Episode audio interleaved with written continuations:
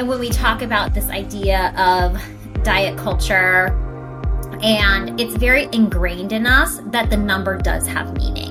And I think that's what's hard is in like the Western culture, we and I, and maybe and maybe generationally too. Like we were raised kind of in that like 1980s like uber like low fat, no fat, diet, diet, diet, Weight Watchers world. I actually feel like in terms of controlling my food, uh, like I really feel like I've hit my stride with just really, really focusing on nourishing my body. I would say, if anything, I'm, I'm just at the point where like I uh, could probably be eating better gaps of time throughout the day, but that's just because this current little place that I'm in, I'm very busy. This is the Well2You podcast. And we are your hosts, Caitlin and Sue. We are moms Pilates enthusiasts, health coaches, and supporters of all things wellness. We are here to remind you that a holistic approach to wellness allows you to thrive in a life of health, happiness, and vitality. Hello, and welcome to today's episode of the Well2You podcast. Today, Sue and I are going to talk about a topic that might be a little controversial to some, but is kind of near and dear to our hearts and also something we really deeply struggle with. So, I want to start by saying that I don't think we have it all figured out, but these are some of the things that we work on. And what we want to talk about on today's episode is this idea of the our own challenges and our clients' challenges around diet culture and what we see and how we see that affecting them. And then some of the ways that we ourselves are using for ourselves and then also working with our clients to help heal that relationship around food um, which you know is kind of a tough topic to deal with wouldn't you say? My dear sue over there.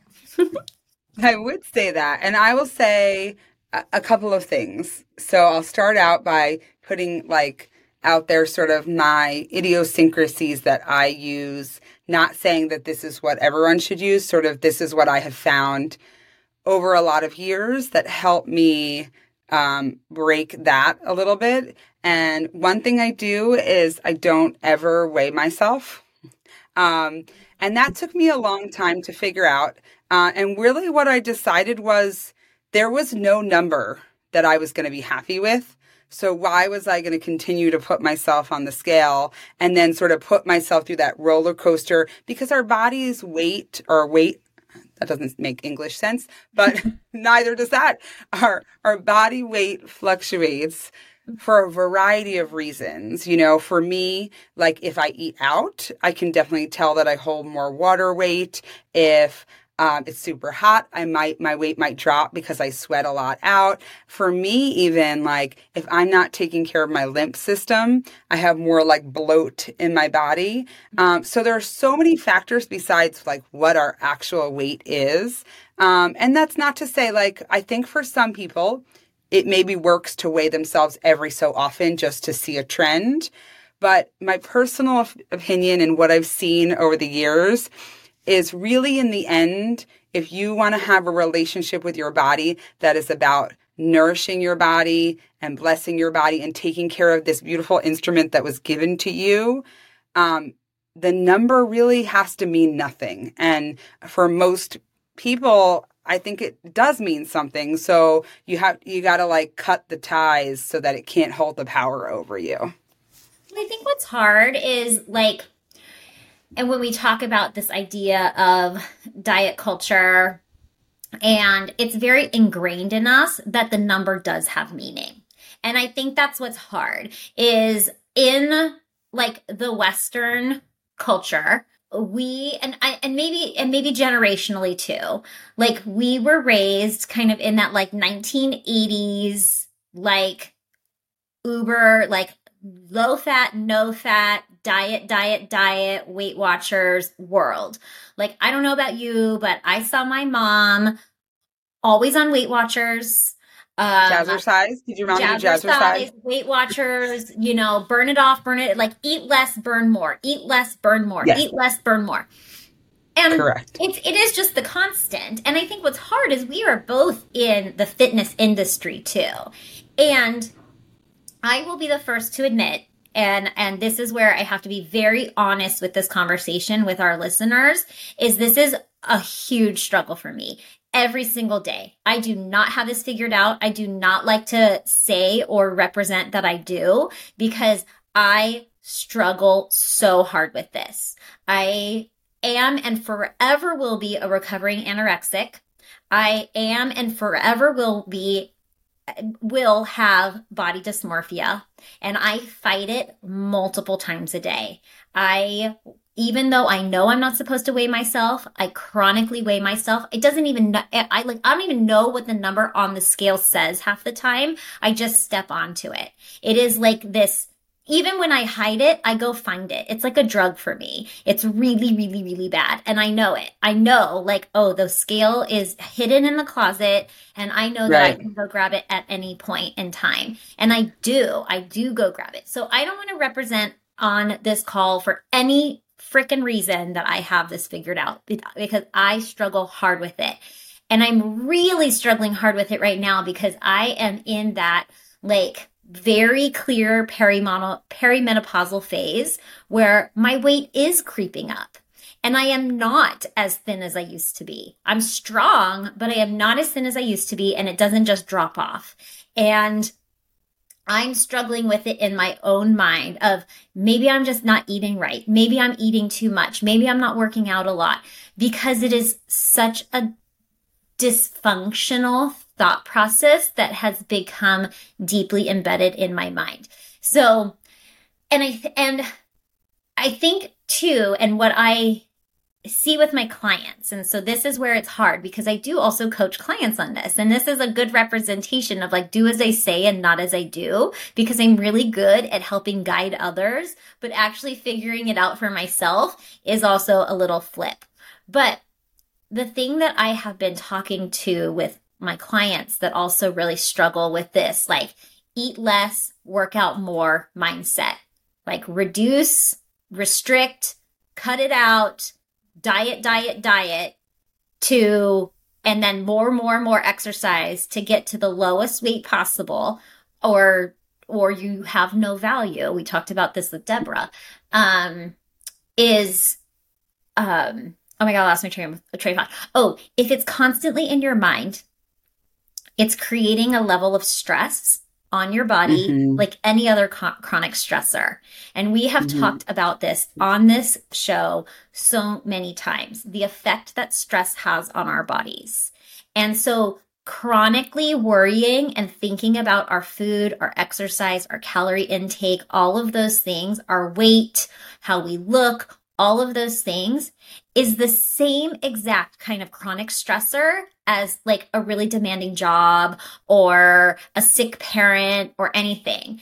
Our bodies can't delineate that you're thinking about something different or you're thinking about mm. your weight or your food or anything. It is creating the same level of stress and it's creating the same kind of we talked about that like stress hormone gut cascade with Andrea. It's the same thing. And so breaking free from that cycle, breaking free from that chronic thinking around our diet and our weight and our food is such an important step when it comes to our overall wellness. Mhm. So I feel like maybe because I'm like a little older and wiser, I'm joking. I am a few years older than Caitlin. I, I don't know how many. I'm 46 now. Are you turning? Did you turn 40 yet? Not yet. I have one ish yeah. more so year. A little older, 11, and we're gonna go with ten the, more months. we're gonna go a little older and a little wiser. I think really, um, I actually feel like, in terms of controlling my food, uh, like I really feel like I've hit my stride with just really um really focusing on nourishing my body. Mm-hmm. I would say if anything I'm I'm just at the point where like um I uh, could probably be eating better gaps of time throughout the day, but that's just because this current little place that I'm in, I'm very busy. And so it's like I have been bringing like food to the studio and, and keeping it in the fridge, trying to like throw a snack in there. But um, I will say, number one, there's one scale in my house and it is in the scariest, dirtiest, grossest laundry room that you will ever meet in my basement. And I only go there if I absolutely have to. So it was like the perfect place to put the scale because I don't ever want to go in there. Yeah. And I mean, for our listeners, we know that like um, my husband is gone and.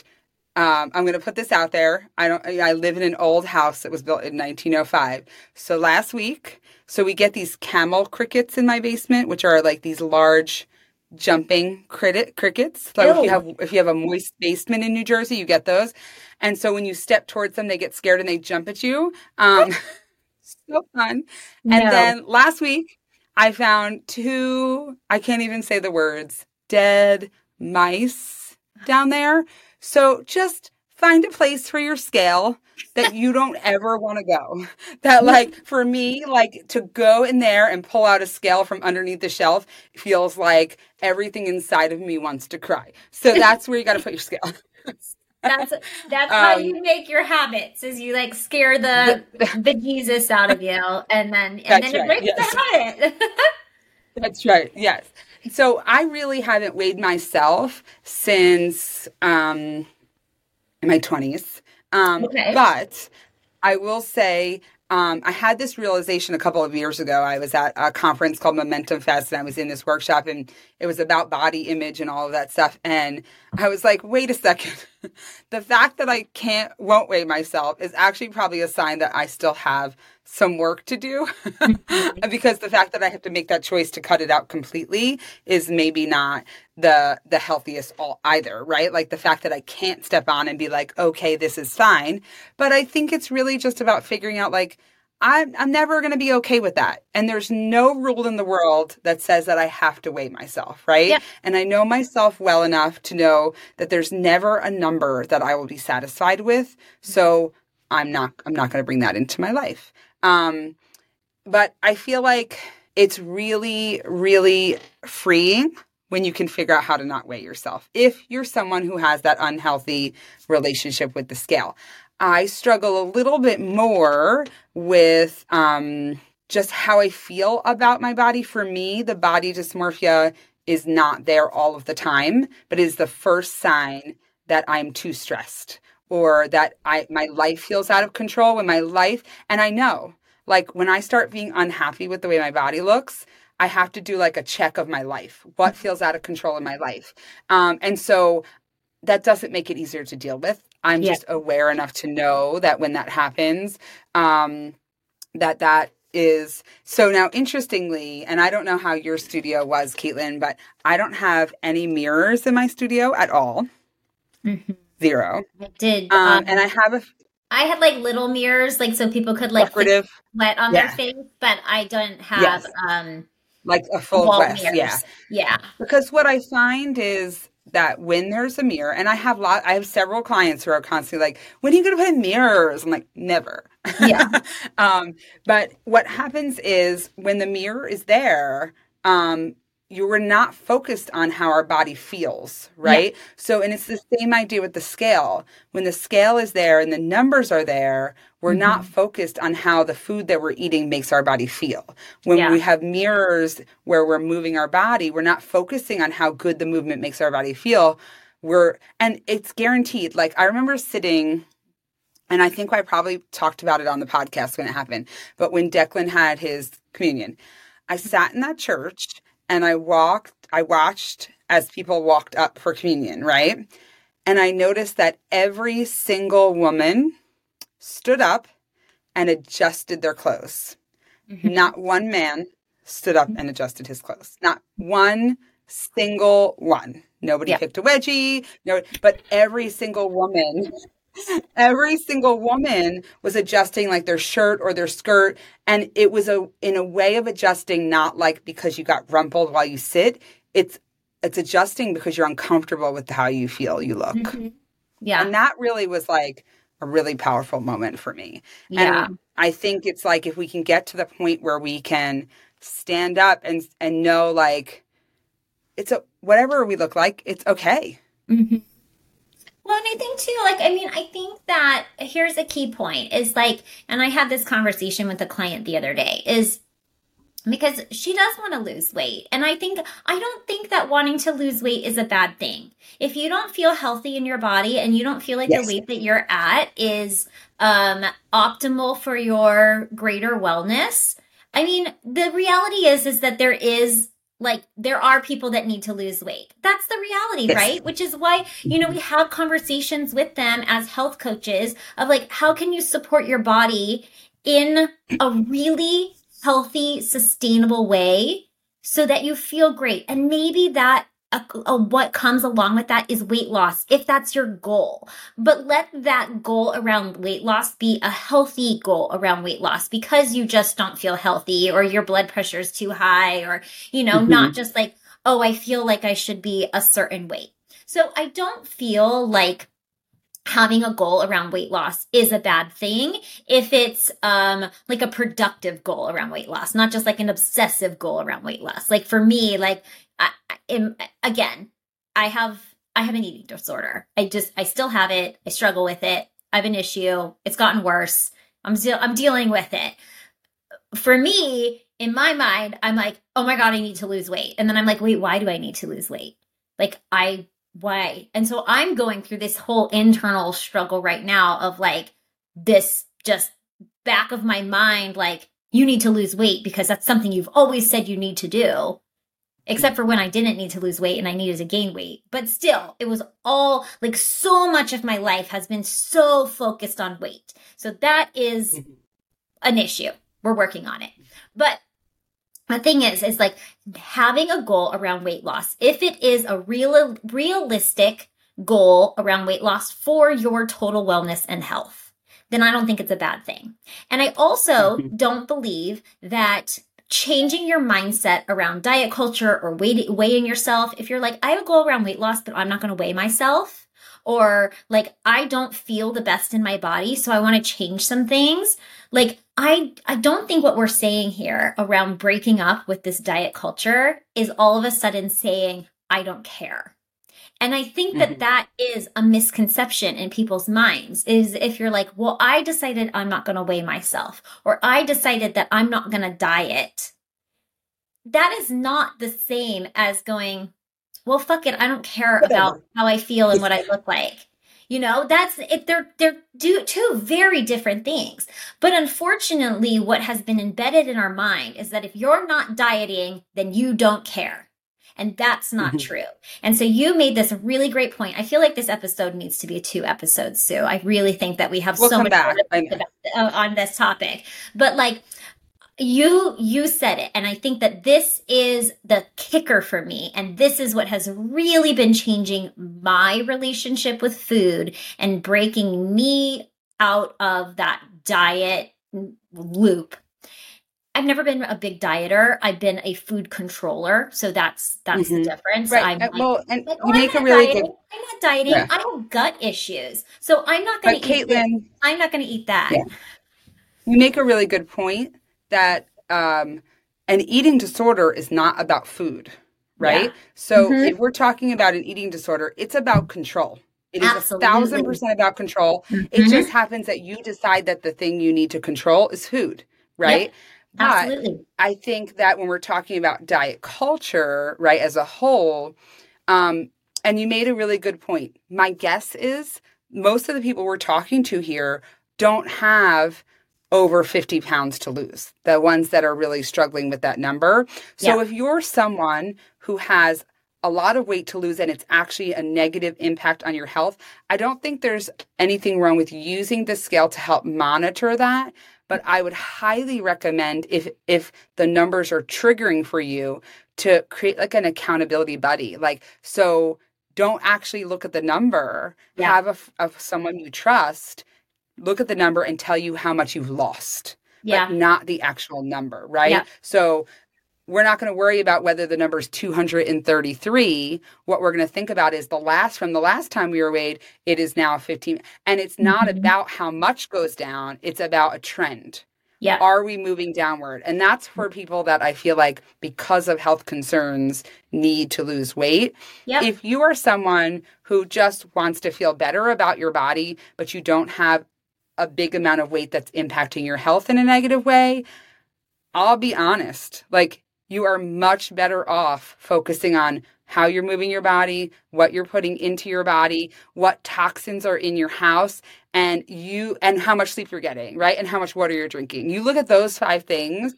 you are going to feel so good that it doesn't even really matter if your body changes because the way you feel from the inside out is going to feel completely different. Your true. energy, you know, all of those things. Yeah. Yeah. And I think so that's such a key point because I think that that's like the big like shift in my mind around all of this is when I and and how like I think this will kind of go into our we'll do a second episode on this topic because we're under a time crunch people um we are. My lashes are very about- important, friends. it's thinking about food as nourishment.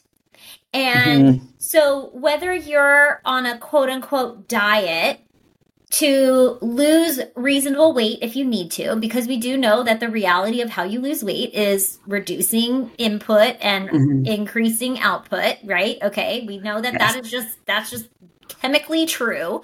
Um, but thinking about the ways that we do that, whether it's maintaining, gaining, or losing, doing it Mhm. from a place of nourishment and not just nourishment from food. Nourishment from hydration, nourishment from the energy around you, your environment, the toxins that you're removing, all of those things, nourishment from sleep, nourishment from mindset. It is all of Mhm. these things, nourishment from re- like releasing the stress that you carry around I shouldn't be eating that or I should be eating this or this is not good for me. It's releasing the Mhm. power and the stress that comes from those things. All of that is nourishing to your system. Mhm. And so that has like completely changed my mindset of like, this is a bad food. Because I was raised in that Mhm. world. We both were. That diet culture tells us this is bad, this is good. Eat none of this, eat more of this. Don't eat that, do eat this. All of those things. If you can break free from the bounds of that thinking and think more about how am I nourishing my body? You know what? I really want that sweet treat. Is it going to be the most nourishing thing for me? Probably not. But from maybe an emotional standpoint, it's going to make me feel a little bit better. So let me just find a balance. It's that 80 20 rule And- that we always talk about. I think that it's like also changing the language, right? Yes. So nothing is a bad food. Yes. Like, for example, I love Brussels sprouts. I love how they taste all crispy and right. Brussels sprouts and my body do not get along, right? I feel horrible every time I eat them. I guess. I mean, I don't know. right? But what I'm saying is like, uh, and maybe that's not the best example because Brussels sprouts is not a bad food, but I feel like Brussels sprouts is um not just not, congruent with my body right now, right? So I think it's just looking at like what as a whole makes your body feel good. If you really love some chocolate and it doesn't Yeah. make you feel bad, Yeah. have some chocolate, right? Yeah. Um but but not don't eat the really the thing that makes you feel like crap. yeah. Which is why I just because you want to eat, right? Like and I that's where our emotions. French brie all the time, ever again in my entire life. Do I love French brie? If I was like Right. on my deathbed and didn't have to worry about the the French brie. then I would be just eating a wheel of brie. But the reality Yeah. is, is that that cannot happen because that is like Yeah. poison to my Yeah. body. So I don't eat it. But like I also know so and I guess I'm kind of lucky this way. Sugar in my body don't get along very well. Like I love Skittles. I love them. Love them so much. I have like two Skittles and my stomach is shot. So I don't Yeah. I choose not to eat that because it doesn't make me feel Mm-hmm. good, but I know that now because I'm aware. Um, but I think that it's this, like you said, oh gosh, there's so many more things we're going to talk about. We're going to do part So- two, people. Let's do this. I feel like we should we're going to do part 2, but I'd like to leave a challenge to our listeners. yes. And between listening to this episode and part two, I want you to just pay attention to how you feel after you eat. Yes. And just take note in your phone, mm-hmm. in a notepad, however you want to do it. If you have a photographic memory, you don't even need to take notes. But pay attention. This makes me feel good. This does not make me feel good. How do I feel the next morning after I went out and had all the things, right? Like, mm-hmm. so I just want you to pay attention to how food makes you feel. So can Yeah. we shift how the importance of food is like right now like if you're thinking about diet culture, the importance of food is is this food going to make me fat or not, right? Mm-hmm. But can we mm-hmm. shift it to this food makes me feel amazing. This food does not. And some of the foods that make you feel bad might actually be what we would consider healthy foods Like Brussels but sprouts. let's get rid of like healthy bad good and and replace it with what makes you feel good Yep.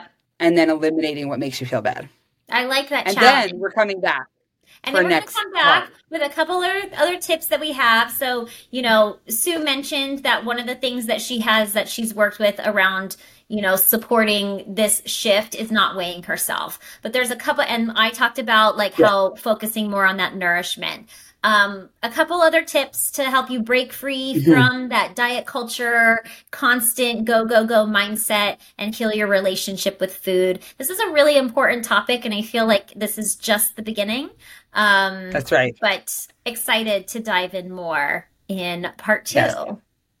That's right Now go Yes. get your lashes done, you beautiful girl. i know right it's like we have our priorities here we, We cannot finish part two right now because you need some new lashes yeah, I get it. I get it. So and the irony is i actually would have been fine i i had the appointment in my phone twice on sunday at four and tuesday at four and i showed up on sunday at four and you know that moment where you like walk in and you can see that you don't have an appointment on the person's face and you're like um, so i don't have an appointment right now do i and they're like we actually close in three minutes and i was like okay priorities, you go get that taken care of. The next time we Yes. film this, the part two, if you watch the video, you know, Sue will have pretty lashes on.